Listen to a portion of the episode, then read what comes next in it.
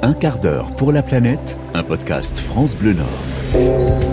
Bonjour, bienvenue dans ce deuxième volet consacré à la seconde vie des objets. L'épisode 10 parlait des objets du quotidien. Aujourd'hui, dans l'épisode 11 d'un quart d'heure pour la planète, parlons informatique.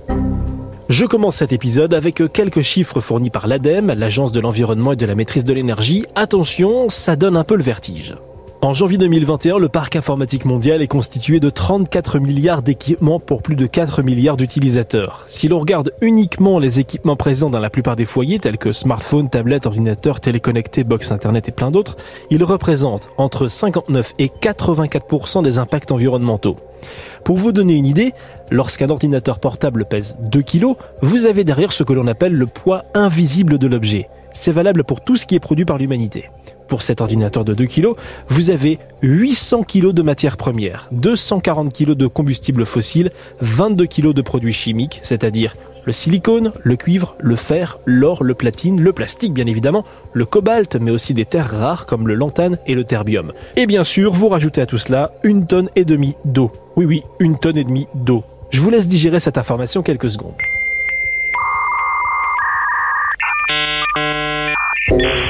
Maintenant que le décor est planté, parlons de la seconde vie de nos objets informatiques, sans oublier la réparation de ceux-ci. Le but de cet épisode n'est pas d'inciter à ne plus acheter neuf, mais de comparer l'impact des objets en fonction de nos besoins et après tout de nos envies. Pour nous aider à voir plus clair dans tout ça, eh bien direction Douai avec Julien Tétin, directeur de e-tech Solutions. Il répond à vos questions informatiques un dimanche sur deux sur France Bleu Nord entre 9h et 10h. Nous allons tout de suite dans son atelier. Un quart d'heure pour la planète. Jean-Sébastien Lebon.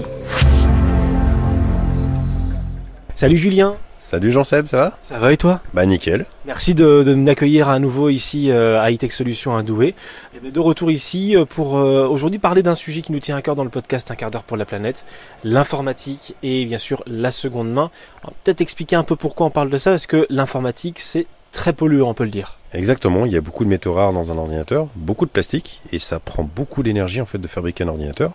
Et le fait de lui donner une deuxième vie à cet ordinateur, bah, on évite tout ça tout simplement.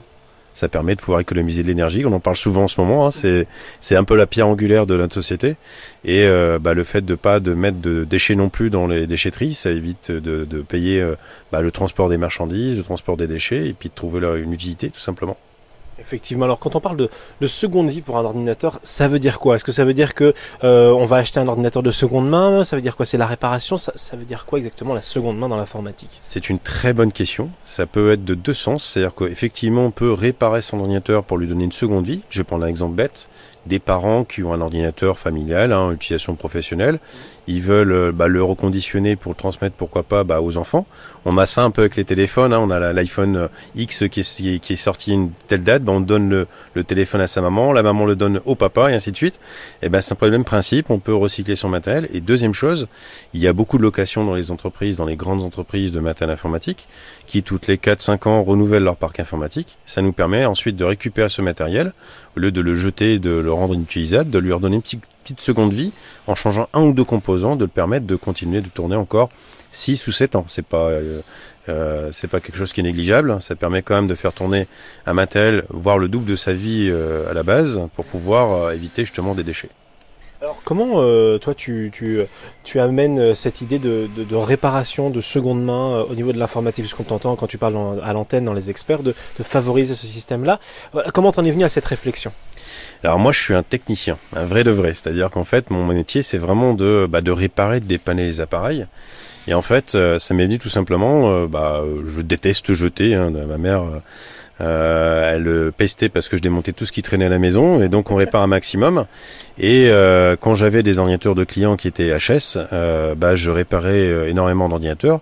Et je suis tombé un jour dans une entreprise où en fait il fallait récupérer du matériel parce qu'il changeait. Et j'aurais demandé ce que je pouvais faire du matériel. Il m'a dit bah faites ce que vous voulez. Vous voulez. Et puis du coup j'ai reconditionné le matériel pour en faire euh, bah, du matériel à la vente auprès du particulier, des gens qui aient juste besoin d'aller sur internet faire des trucs un peu light. Et je me suis rendu compte qu'en fait bah ça marchait très bien, c'est plus économique pour les personnes qui achètent. On est sur du matériel bizarrement qui a déjà tourné de ce fait-là qui tombe moins en peine. Parce que bah, comment ça se fait?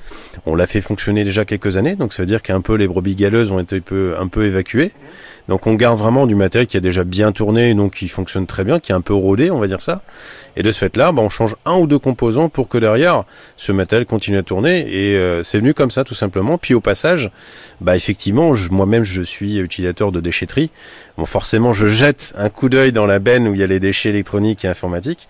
Et ben, je suis content parce que je vois que de plus en plus les gens bah, tentent de réparer le matériel parce que c'est plus économique, mais surtout, bah, c'est un beau geste quand même pour la planète parce que je sais moi en tant que technicien ce qu'il faut pour fabriquer un ordinateur, du cuivre, euh, des métaux rares, euh, du lithium, on en parle beaucoup pour les batteries euh, des voitures électriques. Bah, tout ça c'est extrêmement polluant à extraire et j'en suis extrêmement conscient.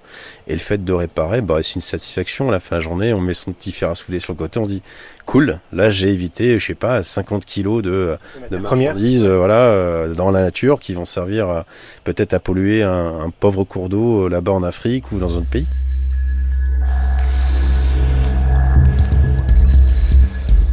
Nous sommes remontés de l'atelier de Julien Tétin quelques instants pour inspecter une poubelle un peu spéciale, la poubelle de déchets informatiques. Une poubelle que Julien n'aime pas trop remplir. Il nous explique ce qu'il y a dedans, notamment des composants électroniques qui ne sont plus fonctionnels petit peu cassé, voilà. Bah là, par exemple, on a en fait euh, un écran, euh, enfin une dalle, ça s'appelle comme ça une dalle. C'est une dalle de PC portable. Et si on la penche légèrement, on voit une petite araignée en fait hein, ah dessus. On appelle nous, on appelle ça une araignée. C'est en fait ces cristaux liquides qui sont, euh, bah, qui sont en train de se, se répandre sur la dalle. En mhm. fait, c'est une dalle fissurée. Donc on peut voir en fait, c'est une dalle comme à Lego, hein, avec des, des empattements de vis qui permet en fait d'être vissé sur l'écran. Et la plupart du temps, les gens ne savent même pas que c'est réparable. Pour bon, on jette l'ordi, hein, c'est fini, c'est cassé. Et en fait, bah, bien souvent, en fait, on peut récupérer une dalle neuve. Mhm. Et ce qui est intéressant avec les dalles, c'est qu'en fait, c'est pas lié à un constructeur en particulier. C'est-à-dire qu'en fait, une dalle peut aller avec plusieurs ordinateurs. Et ce qui arrive, c'est que bah, du coup, on a une concurrence sur les pièces.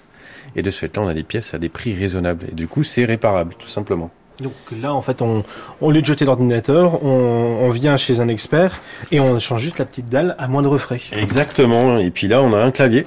Donc là, on a une touche qui était cassée. On voit qu'il y a encore le scotch, en fait, qui tient la touche. et là, par exemple, euh, bah, c'est un clavier. Là, je vous montre vraiment un exemple de concrètement de, bah, de, de matériel qu'on ne peut pas réparer individuellement. Qu'on mmh. peut voir, le, les touches sont quasiment, on va dire, fusionnées avec le reste du clavier. Mmh. Donc là, on est obligé de changer le clavier complet. Et ce clavier est un peu spécial parce qu'en fait, ce n'est pas des vis qui tenaient le clavier, mais des bouts de plastique. Donc pour changer le clavier, il faut casser le plastique. Euh, au risque de casser un reste d'ordinateur. Exactement, mais on y arrive parce qu'on commence à avoir un petit peu euh, d'expérience là-dedans. Et en fait, ensuite, on remet le nouveau clavier et on refait fondre en fait au fer à souder du euh, plastique qu'on utilise sur l'imprimante 3D pour refaire les points. Génial. Voilà. Donc on sait réparer ce genre de choses. Ça c'est cool, franchement c'est super cool. Voilà, je vois qu'il y a des câbles aussi. Il y a des câbles, il y a des carcasses d'ordinateur qu'on a complètement dépouillées. Donc c'est vraiment euh, là, il y, a, il y, a, plus de composants dessus, et justement pour euh, apprendre aux stagiaires à, à, dépanner les ordinateurs, par exemple. Donc on leur fait démonter quelques pièces. on parlait tout à l'heure de la fameuse pièce que j'ai démontée il y a 5 ans, qui mm. m'était utile pour un client. Bah voilà, c'est le genre d'actions que nous faisons sur le matériel. Et cette euh, poubelle là, c'est à peu près tous les 6 mois, on la vit tous les 6 mois. pour une, une entreprise d'informatique ou une boutique d'informatique, c'est vraiment très peu. Donc euh, globalement sur le mois mensuel, euh, on doit sauver approximativement, on avait calculé ça une fois ou deux, en 2021-2022 à peu près 150 kilos de matériel informatique. Ah quand même. Parce qu'un PC portable c'est à peu près 5, euh, entre 2 et 5 kilos, hein, ça dépend les modèles. Parce qu'il y a des modèles c'est des transportables et non pas des portables, ils sont très gros. Et ben ce matériel-là, on le sauve de la déchetterie. Et de ce fait-là, ben, on, fait un, on a fait une petite, un petit score hein, de réparation sur le tableau. Et euh, effectivement, bah, ça permet d'avoir vraiment une poubelle avec euh, tout le concentré de ce qu'on ne peut vraiment pas réparer. On arrive à 6 mois pour une poubelle qui fait à peu près 60 euh, litres. Oui.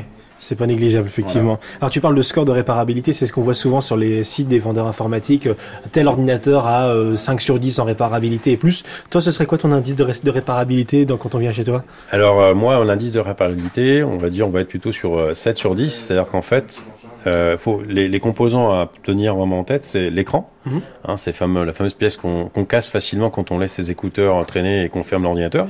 Ça va être le disque dur, la batterie, mhm. les barrettes mémoire, donc ce qui sert à faire fonctionner l'ordinateur, et éventuellement le connecteur de charge, parce que souvent on donne un petit coup de pied sur le côté du câble et ça arrache le connecteur.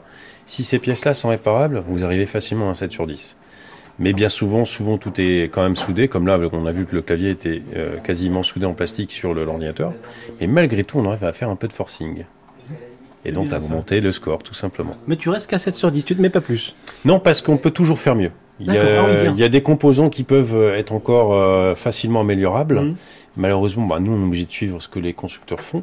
Alors, euh, les nouveaux ordinateurs de cette année, ils sont de plus en plus réparables. Je dis pas toutes les marques, mais une partie. Les ordinateurs ancienne génération, très anciennes, hein, euh, au-delà euh, de 10 ans, sont extrêmement réparables. C'est-à-dire que bizarrement, bon, c'est à l'époque, on ne savait pas miniaturiser, on savait pas euh, coller, on mettait des vis partout. C'est très bien, c'est une époque qui me manque encore.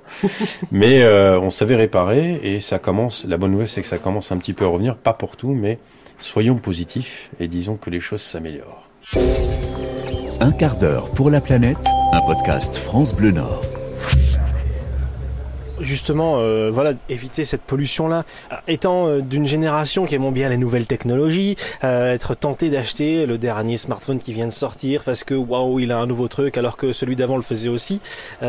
comment convaincre bah, des gens comme moi, tiens justement, d'éviter ce genre d'achat en passant par la seconde main? Alors, en passant par la seconde main, c'est une bonne chose. Je pense que pour éviter euh, que les gens euh, se ruent sur les dernières technologies, c'est euh, est-ce que j'en ai réellement l'utilité? C'est la première chose que je pose comme question à un client. Des fois, on a des clients qui viennent me voir en disant Oh, alors moi, l'occasion, ça me tente pas trop. Et je pose la question, vous faites quoi sur l'ordinateur? Bah, Je vais sur Internet, je regarde mes mails, puis un petit Word Excel de temps en temps. Bah, vous voyez, cet ordinateur-là est limite plus rapide que le PC 9 premier prix. Ah, effectivement, c'est intéressant. Et c'est en expliquant, en étant euh, justement, euh, comment dirais-je, euh, didacticiel avec le client, en disant voilà, euh, vous inquiétez pas, ça va aller. On va vous expliquer comment ça fonctionne et que l'ordinateur, bah, il fait exactement la même chose que le modèle précédent. C'est aussi à nous, vendeurs et puis fabricants de matériel, de bah, d'avoir cette mission d'information auprès du client. Si j'ai un client qui vient avec un ordinateur qui a à peine deux ans, je vais pas lui dire changer d'ordinateur, monsieur je vais soit l'améliorer pour que ce soit un peu plus rapide, et euh, soit vous proposer euh, bah, la réinstallation de l'ordinateur, par exemple. Comme ça, ça permet de préserver l'ordinateur. Le client est content parce qu'il se dit, au final, j'ai gardé mon ordinateur et c'est la même chose. C'est même plus rapide pour moi. Et je sais peut-être mieux l'utiliser de ce fait-là. J'en ai, j'ai pas besoin, j'ai pas le besoin d'aller chercher du nouveau matériel. Après, bien sûr, la dernière chose, c'est savoir se raisonner et puis euh, être responsable. Alors justement, avec un, besoin, par exemple, je reprends juste l'exemple des smartphones. Mhm. On voit notamment la marque Pomé qui sort chaque année, oh, c'est pas la seule marque d'ailleurs, qui sort des nouveaux avec euh, des nouveaux modèles, avec par exemple euh, des, options photographiques qui sont en plus. Ben, comment euh, satisfaire ce besoin sans passer par le neuf? Est-ce que c'est possible ça? Alors, ces sociétés en question ont un énorme pouvoir marketing sur l'ensemble des êtres humains. c'est beau, ça fait rêver. Voilà, c'est un effet de mode. On veut avoir le dernier.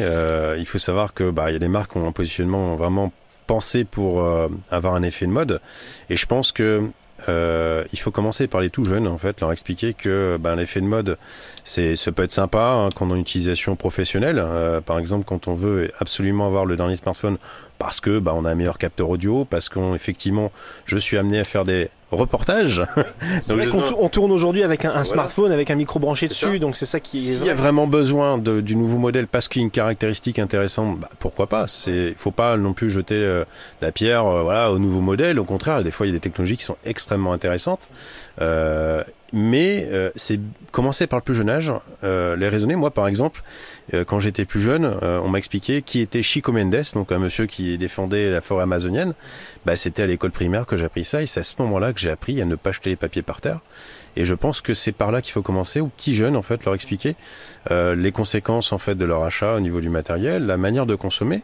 Si vous apprenez aux jeunes ces choses-là, dans 15-20 ans, euh, je pense qu'on pourrait euh, se sortir euh, bah, de toute cette pollution et toute cette consommation, cette surconsommation. Et ça fera changer justement ces sociétés-là en disant, bah, euh, c'est pas très intéressant de proposer des produits non réparables parce que du coup les clients vont à la concurrence. Et ça commence, ça commence à être intéressant parce que par exemple, sur les grandes sociétés, on a la norme RSE hein, pour l'environnement, la qualité du travail. Et ce qui est intéressant, c'est qu'on voit que les grandes marques reviennent en arrière. Au lieu de clipser avec euh, des clips en plastique qui sont indémontables, on met des vis. Ça permet de démonter. Donc il y a quand même du positif, il y a des, comportements qui se changent et qui évoluent quand même dans le bon sens. C'est un bon début. En tant que technicien, ça te rassure Ah, ça me fait plaisir. Puis pouvoir dépanner, c'est quand même un plaisir. Oui, voilà, parce qu'il y a aussi ce rôle. Là, on est chez toi ici à Solutions à Douai. Toi, tu vas, tu as des clients professionnels, tu as des particuliers qui viennent voir. On cherche un service aussi, parce qu'on va d'abord penser peut-être avec notre porte-monnaie, mais en pensant que notre porte-monnaie, on agit pour le, dans le bon sens pour l'environnement. C'est ça. Donc il y a aussi l'être humain qui va être en face de vous. Ça va être le service après-vente. ça va être toutes ces personnes qui vont vivre de ces activités de réparation et qui vont pouvoir justement vous aiguiller correctement sur l'utilisation de votre matériel.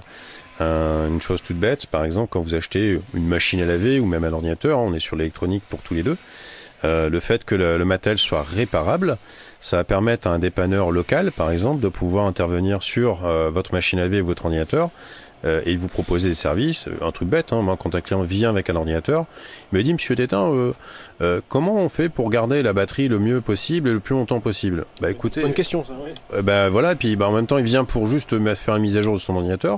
Et eh ben, au détour d'un petit café, je lui explique comment fonctionne sa batterie et comment il peut la préserver. Et ça, moi, ça me fait vivre, et puis lui, ça lui permet de garder son matériel plus, plus longtemps, tout simplement. Ça, il y a un échange humain, il a un service de qualité, il est content, il va revenir si le jour où il y a un petit souci ou si pour X raison il doit changer d'ordinateur. Exactement. Et puis s'il doit changer d'ordinateur, on fera un beau devis en lui demandant euh, s'il veut reconditionner son ordinateur ou effectivement si euh, l'ordinateur dépasse un certain âge et que ça va lui coûter plus cher que le remplacement de son ordinateur, on lui proposera un reconditionné d'abord ou un neuf, tout simplement en fonction de ses choix aussi. Quand même, on respecte quand même le choix du client. Un quart d'heure pour la planète. Alors chez toi justement, l'aspect euh, réparation, on va commencer par là. Comment ça s'organise? Je viens avec un ordinateur qui a des petits soucis ou par exemple qui a une pièce qui est, euh, qui est cassée et qui est pour, le coup importante. Qu'est-ce que tu peux faire pour moi? Alors la première chose que je vais faire par exemple c'est de faire un peu le, le contrôle technique de la machine. Donc on va vérifier si, par exemple, les ports USB de l'ordinateur n'ont pas de jeu. On va vérifier que les charnières de l'ordinateur portable, par exemple, n'a pas de jeu non plus. Euh, le but c'est pas de proposer une réparation à tout prix qui au final va pas tenir euh, plus d'une semaine, c'est de faire vraiment le diag complet de la machine, dire voilà, bah, ça c'est le disque dur euh, de l'ordinateur, il est HS, on peut vous proposer de le changer. Par contre, cependant, il y a la prise du chargeur qui ballotte un petit peu. Donc avec l'âge, cumulé avec l'âge, est-ce que c'est faisable de, de, le réparer tout simplement? Donc ça c'est la première étape. Et deuxième étape, bah, c'est de procéder aux réparations. Mais là, c'est pas encore terminé c'est qu'il va falloir mettre le PC en chauffe. C'est ce qu'on met, euh, c'est ce qu'on nous on utilise comme terme en fait en tant que technicien.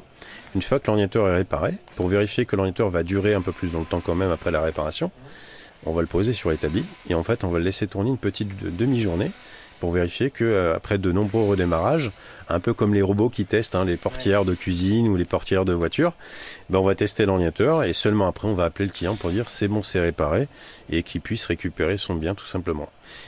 Mais si l'ordinateur n'est pas réparable, on va proposer au client de pouvoir récupérer, pourquoi pas, euh, son disque dur pour le convertir en disque dur externe. On va pouvoir démonter la dalle de l'ordinateur portable pour le réparer. Et même de temps en temps, quand le client me propose de faire un don, me dit bah écoutez, c'est un vieux PC, je sais pas quoi en faire. Je garde le matériel pour le faire euh, autopsier par des stagiaires ou des, des jeunes qui viendraient en formation pour à nouveau former des nouveaux techniciens qui vont savoir réparer les ordinateurs. Ça me fait penser à cette phrase qu'on avait en cours de, physique-chimie, rien ne se perd, rien ne se crée, tout se transforme. C'est un peu le cas en fin de compte. Eh ouais, monsieur Lavoisier oui, là c'est Lavoisier, je me rappelais plus que c'était lui. Mais c'est vrai, ben voilà, c'est on a les, pièces détachées, euh, voilà, c'est c'est presque un, travail de collectionneur que tu fais. C'est exactement ça. Donc on, dépouille un peu les vieilles machines. Euh, alors c'est un peu le défaut hein, du technicien, c'est qu'on met un peu le bazar partout, c'est qu'on garde beaucoup de caisses avec beaucoup de pièces pendant de nombreuses années. Donc il faut du stock, hein, bien sûr, et un peu de surface. Mais euh, l'idée c'est que le jour où vous avez mis de côté, imaginons un jour, il y a 5-6 ans, la pièce de l'ordinateur qu'il fallait, un client vient, il vous dit je suis embêté, je suis un industriel du coin, c'est le PC qui gère le robot de l'usine. Pas de problème, monsieur. Attendez, je crois que je l'ai démonté il y a quelques années. Et là, on sort la pièce. Et là, c'est merveilleux. On répare une machine qui a plus de 15 ans. Alors ça, c'est excellent. C'est encore mieux que quand on a fini sa journée après avoir réparé qu'on met le fer à souder. Quoi. Ah, c'est ça, c'est exactement ça. On a eu la présence d'esprit de démonter quelque chose qui va nous être utile quelques années plus tard. Là, c'est le coup de foudre. Ça, c'est génial. Alors, au moment où on tourne, on entend derrière nous une imprimante 3D. Euh, tu fais sur mesure des pièces euh, qui, sont nécessaires pour la réparation d'un ordinateur. J'imagine qu'il y a un impact environnemental bien moindre d'imprimer toi-même une pièce que de la faire venir de l'autre bout du monde.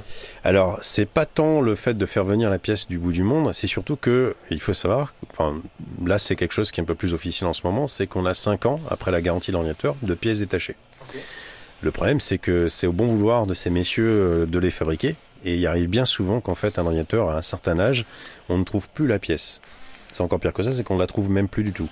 Et donc le fait d'avoir l'imprimante 3D, ça me, détache un peu de cet aspect-là d'être obligé de dépendre de fournisseurs de pièces et dire voilà quand c'est une pièce en plastique qui est impossible à trouver, de pouvoir l'imprimer et de pouvoir de pouvoir réparer le matériel du client parce que derrière bah il y a juste un petit morceau de plastique qui fait un job très intéressant et très euh, compliqué au niveau de l'ordinateur et ça permet de le réparer tout de même. Le client est content et je dis bon bah c'est génial, j'ai quand même mon, ordinateur qui réparé malgré que la pièce n'existe plus. Ça c'est le premier aspect. L'imprimante aussi, ça permet de fabriquer des pièces euh, qui auraient été euh, un, peu mal malmenées auprès des clients. Effectivement, là, ça nous évite d'importer les pièces de très loin. Mais les bobines quand même qui servent à l'impression 3D, on va être honnête, ça reste quand même du plastique. Par contre, c'est du plastique qui est fait à base de maïs. Donc ça veut dire qu'en fait c'est de la c'est végétal voilà et c'est biodégradable. Alors c'est un peu moins résistant que du plastique qui est compressé et soufflé dans des dans des moules, mais ça permet de pouvoir prolonger pourquoi pas la vie d'un ordinateur de quelques années. C'est pas négligeable ça. Et c'est pas négligeable. Est-ce que alors avant avant toute chose, qu'est-ce que tu es en train d'imprimer là? Alors on imprime des petites boîtes à vis parce qu'on fait nos propres nos propres outils parfois.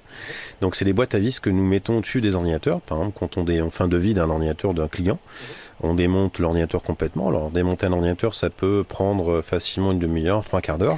J'aime bien quand tu dis facilement une demi-heure. Moi je m'attends, on se dit bon ça va prendre une semaine ou deux. Non non, une demi-heure, trois quarts d'heure. Une demi-heure, trois quarts d'heure parce qu'en fait nous techniciens quand on démonte un ordinateur qui est inconnu, on fait du rétro engineering. Ça veut dire quoi? C'est qu'en fait on essaie de comprendre comment les gens ont pensé l'ordinateur et où se trouvent les organes de l'ordinateur pour pouvoir ensuite tranquillement le démonter. Et de ce fait-là, bah, on fait le devis et forcément le client on attend qu'il nous donne son bon pour accord. Donc on va pas remonter l'ordinateur et donc ça nous permet de ranger les vis et de le scotcher au-dessus de l'ordinateur. Un quart d'heure pour la planète, un podcast France Bleu Nord. Julien, pour, bah, en tout cas ça peut être une première conclusion, est-ce qu'on peut mettre euh, protection de l'environnement et informatique dans la même phrase ou pas, selon toi? Alors, Protection de l'environnement avec l'informatique, oui, sur l'utilisation du matériel, sur les sondes qu'on utilise maintenant dans les bâtiments, pour la gestion de la chaleur, pour la gestion de pas mal de choses. Euh, je pense qu'il faut faire une utilisation raisonnable de l'informatique. Il ne faut pas oublier l'être humain, l'être humain est essentiel. Donc parfois, je pense qu'il y a des ordinateurs qui n'ont rien à faire dans certains endroits. Euh, il vaut mieux mettre des personnes, des vraies personnes, euh, pour pouvoir justement avoir une meilleure communication, une meilleure compréhension des choses.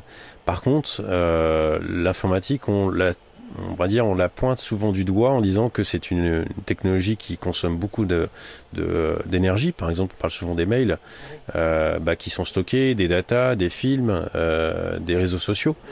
Euh, bah, c'est simplement peut-être, pourquoi pas, se montrer un peu plus on va dire, euh, économe, hein, de plus forcément stocker énormément de photos sur euh, euh, les réseaux sociaux ou les utiliser vraiment quand on en a vraiment besoin. Je pense qu'en mettant un peu de, de raisonnable dans nos vies de tous les jours, ça permettrait justement de rendre l'informatique extrêmement économique et écologique pour l'environnement. Alors, tu parles justement de, de, de ces petits gestes qu'on a. Là, tu viens d'évoquer les photos, les réseaux sociaux, s'ils sont sur des clouds, des, des, donc des disques durs en ligne.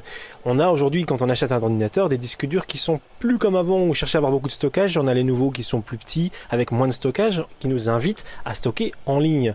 C'est un paradoxe quand même, non? C'est un paradoxe, mais en fait, c'est un système, euh, c'est un, un, business model. Oui. C'est-à-dire que euh, vous louez maintenant. Donc, c'est plus rentable pour eux de vous avoir sous leur coupe, à stocker constamment des données chez eux, parce que de toute manière, c'est ah, c'est fatigant, il faut copier les données, il faut les exporter, il faut les mettre autre part, c'est fatigant. Donc on les laisse là, et puis on paiera le petit abonnement de 4-5 euros tous les mois.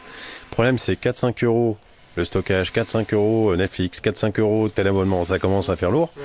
Mais en fait, c'est surtout, on dit, bon, c'est sécurisé, ça évite de euh, de se prendre la tête avec la sécurité. Euh, au moins, si ça tombe par terre, bah, c'est dans le cloud.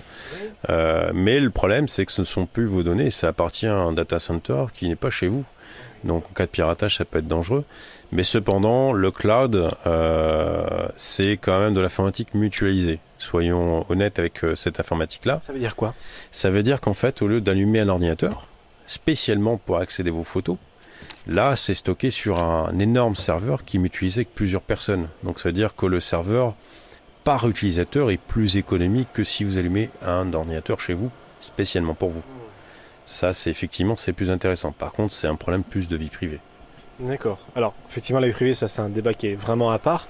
Sur cet aspect, justement, environnemental, avoir un ordinateur avec un disque dur, avec un disque dur externe à côté pour stocker tout ça, selon toi, alors je demande pas une vérité, je, vraiment c'est selon toi, qu'est-ce qui serait moins polluant? Stocker sur le cloud ou avoir euh, un disque dur interne qui est costaud plus un disque dur externe euh, aussi costaud? Alors, ce qu'il faut comprendre avec le cloud, le cloud est très intéressant pour certaines technologies. Par exemple, les emails, c'est quelque chose qui est constamment connecté au reste du monde. Euh, on a besoin essentiel d'avoir accès à ces messageries depuis un téléphone, depuis un ordinateur. Donc, on ne peut pas les stocker sur un ordinateur proprement dit. Euh, le stockage de documents comme des photos, ça peut être intéressant de les stocker de cette manière-là. Moi, ce que j'invite les gens, c'est simplement, encore une fois, à faire une utilisation raisonnable de ces éléments-là.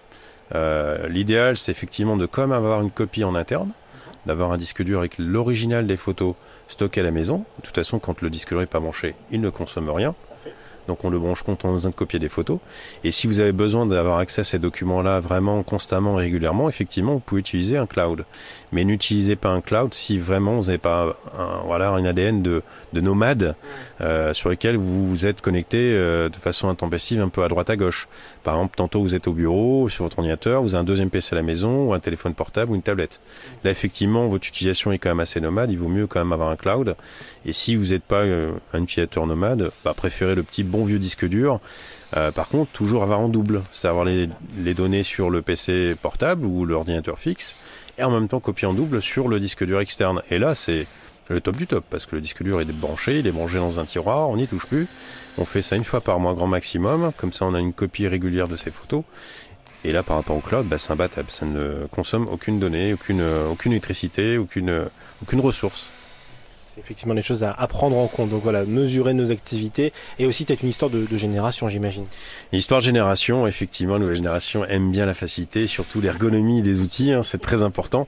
Si vous faites une application, il faut que ce soit très colorisé. Hein. La dopamine doit être utilisée. Mais effectivement, euh, toute chose qui demande un peu d'énergie, un peu de temps et un petit peu de réflexion, c'est jamais forcément hyper agréable. Et puis surtout, ça demande toujours un peu de temps. Mais dites-vous bien qu'on dit tout à l'heure, tout se transforme. Bah, l'énergie que vous allez mettre à prendre un peu le temps de faire les choses, ce sera l'énergie que bah, on économisera peut-être sur un serveur ou sur un cloud. Tout est une histoire de dosage et d'équilibre en fin de Exactement.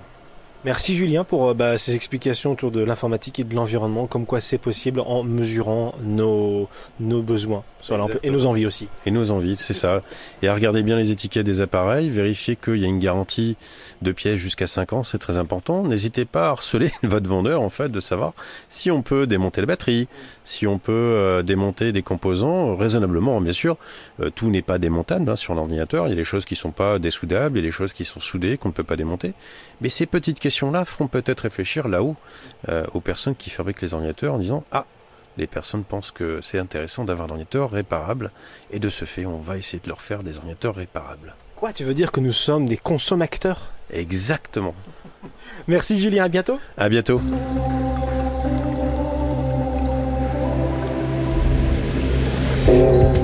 Il existe de nombreuses structures qui vous proposent de l'informatique en seconde main et avec une garantie, à l'inverse de la vente de particulier à particulier qui peut être risquée dans ce domaine-là puisqu'on ne connaît pas l'état interne d'un appareil informatique. Vous l'aurez compris, informatique et protection de l'environnement, c'est possible, mais avec beaucoup de conditions. Et pour ne pas céder à une tentation d'achat d'un produit neuf, plus par envie que par besoin, ou devrions-nous dire plus par effet marketing qu'autre chose, vous pouvez essayer la méthode BISOU, B-I-S-O-U. Besoin immédiat, semblable, origine utile. En version courte, est-ce que j'ai besoin de cet article immédiatement? Puis-je en louer ou en emprunter un semblable? Quelle est son origine Et est-ce que c'est vraiment utile positivement pour mon quotidien? Je vous mets la version longue de cette méthode sur francebleu.fr pour en savoir plus. Ça peut nous aider à réfléchir avant un achat qui peut être compulsif et avec un impact élevé sur l'environnement, notamment dans le monde de l'informatique. Encore une fois, le but ici n'est pas de vous obliger à quoi que ce soit, mais simplement apporter une réflexion. Très prochainement, toujours dans le domaine de la seconde main, il sera question de l'électroménager, avec l'enseigne Envie, installée dans la région qui propose de la seconde main depuis de nombreuses années et qui aide à l'insertion professionnelle des personnes éloignées de l'emploi. À bientôt! Un quart d'heure pour la planète, un podcast France Bleu Nord, à retrouver en vidéo et en photo sur francebleu.fr.